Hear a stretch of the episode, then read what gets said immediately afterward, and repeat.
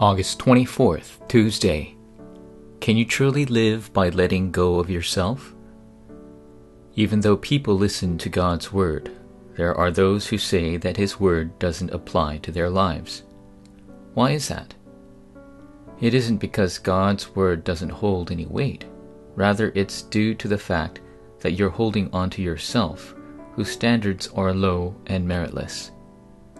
In fact, your own worries seize your thoughts, and you end up shackling your own ankles by solely focusing on what is visible.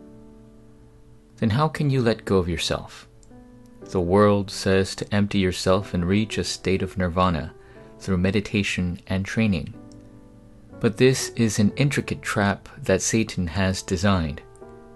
You can let go of yourself when God's Word takes hold of you. Only then can you truly live be sent to the place of the summit. Exodus chapter 4 24. At a lodging place on the way, the Lord met him and sought to put him to death. Most people live by their own strength. Therefore, they often chain their own ankles through their thoughts and crash into their limitations. You must remember that the foolishness of God is wiser than men and the weakness of God is stronger than men. How can you live by being held in God's hands? Number one, the only way to save yourself. Many times you hear stories about great individuals who overcame poverty and adversity through their willpower, perseverance, and passion.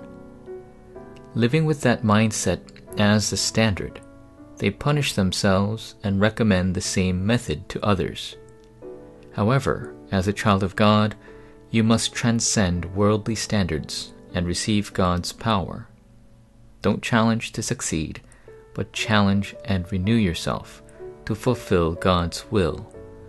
When the Word becomes engraved in your heart and soul, eyes that transcend the world and environment will open and you'll gain strength. Number two, a platform for those who are desperate. The spiritual summit must set aside time every day to lay down his or her thoughts, opinions, and plans and look toward God. By being at the place of the spiritual summit, those whose souls are desolate, suffering from emotional afflictions, and dirtied and stained by life will come. It is the same principle as a parched person who seeks water to quench his or her thirst. A spiritual platform acts like a railroad station or airport that leads people on the path to meet God. Because God's desire is for everyone to hear the gospel and receive salvation, the blessing of the throne that transcends time and space will inevitably come upon that platform. Through the spiritual summit, God will relay this gospel to all peoples and tribes and heal those whose souls, hearts, thoughts, and bodies are suffering. Dear God, may today be the day when I hear your voice. Please grant me the grace to reach the place of the summit. I pray in the name of Jesus Christ. Amen.